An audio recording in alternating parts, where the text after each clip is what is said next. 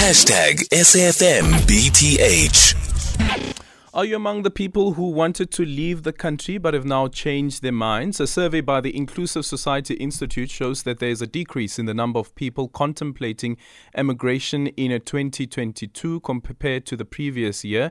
It shows that uh, 9.25% of those with higher education express a serious intention to emigrate within the next two years. This is down from 11.13%. The survey also shows race is not a material driving force behind the motivation to emigrate, as both black and white respondents showed similar trends. Economic and personal well being was the driving force for considering emigration for the majority of the respondents.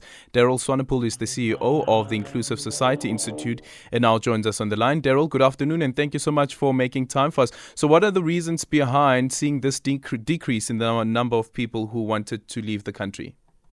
Good afternoon, Aldrin. Well, there are two things. I think um, uh, 9% is still uh, a concerning number um, given the serious skill shortage that we have in the country. And if you lose another 9% of your population, that's just going to worsen the position.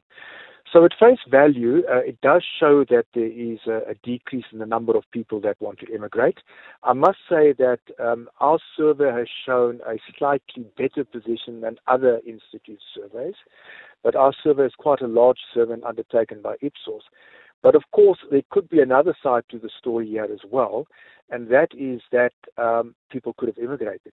So there's just less of a pool for people that are immigrating. So it appears, the numbers appear that uh, that there are less people wanting to go, but that's because so many people have already gone. And I think if one speaks anecdotally to people, and if one looks at other indices, for example, the transport industry, the number of people that they've taken abroad, and that uh, that sort of thing, I think there could be some truth to the story that a lot of uh, a lot of people have immigrated since COVID.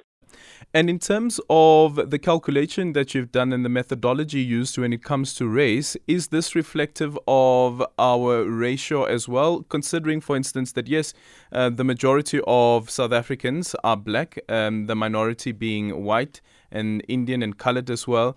Uh, but is that in, is that does does the survey take that into consideration at all in its methodology approach? No, absolutely. Uh, this, uh, what, what is reflected is the is the composition of the South African population. So, um, if uh, if you do not interview exact ratio of uh, of, of black people to this uh, as a ratio to the South African population, it's weighted in the algorithms and in the formula. So, this figure represents the full component of each race group.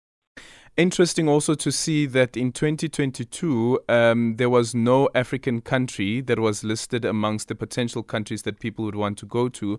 And now we're seeing that uh, Botswana popping up.